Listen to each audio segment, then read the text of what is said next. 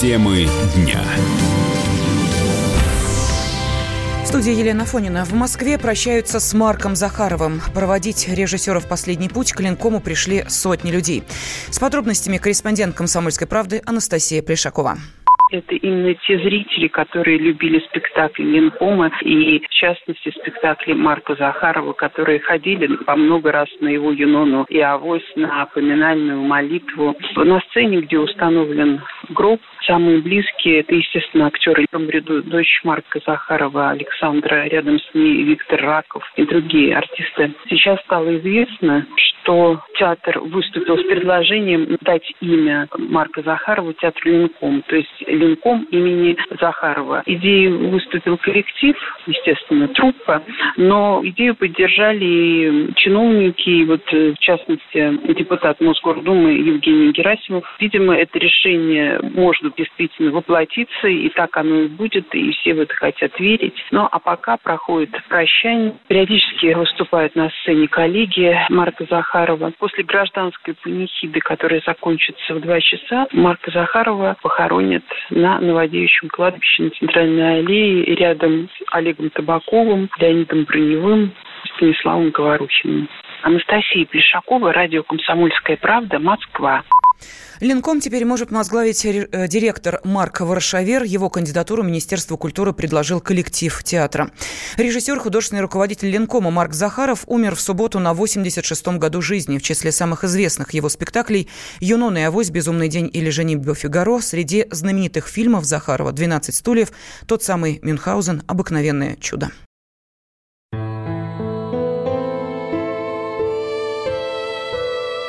Радио «Комсомольская правда».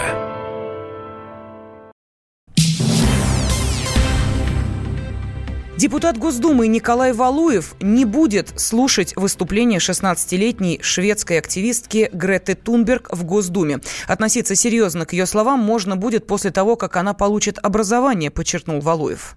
Судя по тому, что говорит Гретта Тунберг, мысли выражает она не свои. Она продукт современного пиара, причем который находит яркий отклик в сердцах определенного числа молодежи, по крайней мере, это мы видим по Европе, которая почему-то считает нужным, что совершенно ни к чему. Ходить в школу, получать там знания. Соответственно, они копируют саму Грецию. Фунда, которая еще пока в школе, насколько я знаю, не доучилась. С какими заявлениями подобная девочка, я имею в виду политическими, а она на это претендует, может выступить э, в парламенте России. Мне очень странно. И зачем мы должны такую площадку предоставлять для дополнительного пиара, с раскрутки человека, еще пока в силу определенного возраста, просто не обладающим профессиональными знаниями, умениями и навыками. Я задаюсь этим вопросом. Поэтому инициатива того, кто ее пригласил, а это всего лишь один человек, мне непонятно.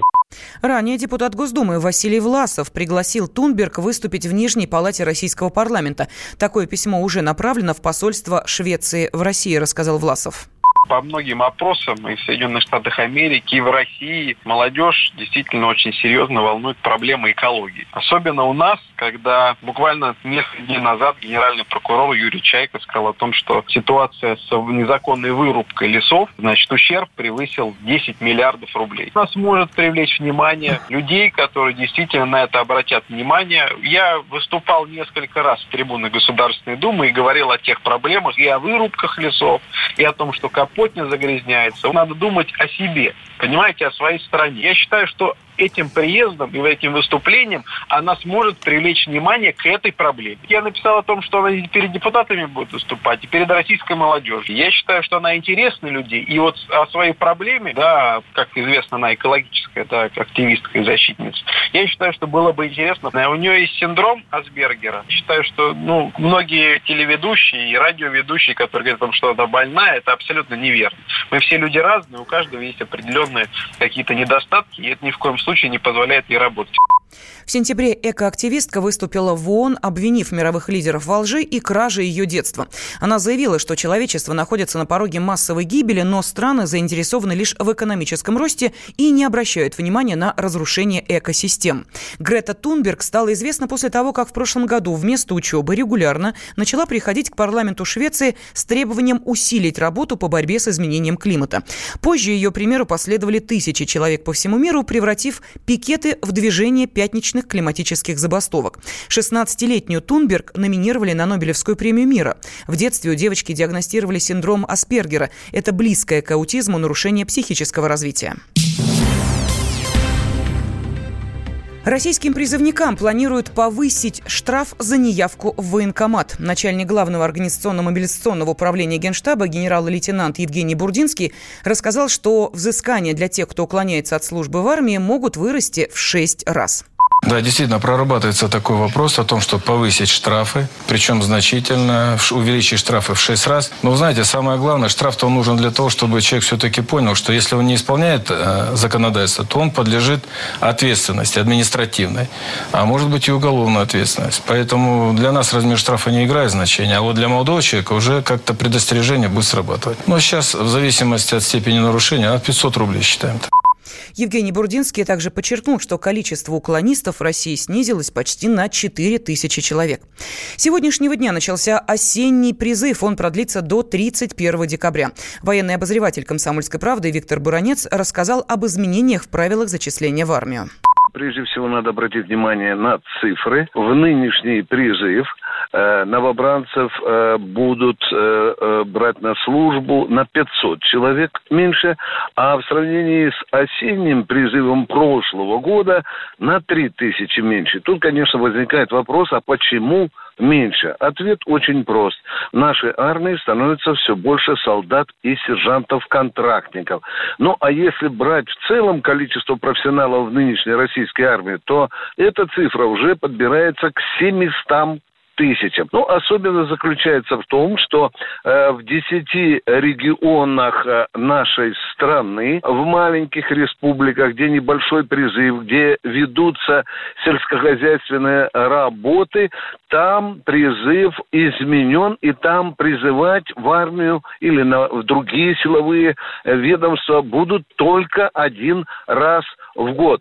С другой стороны, нельзя не обратить внимание, что весьма гуманно наше Министерство обороны отнеслось к учителям и сельским труженикам, чтобы они могли не отрываться от своего рабочего процесса.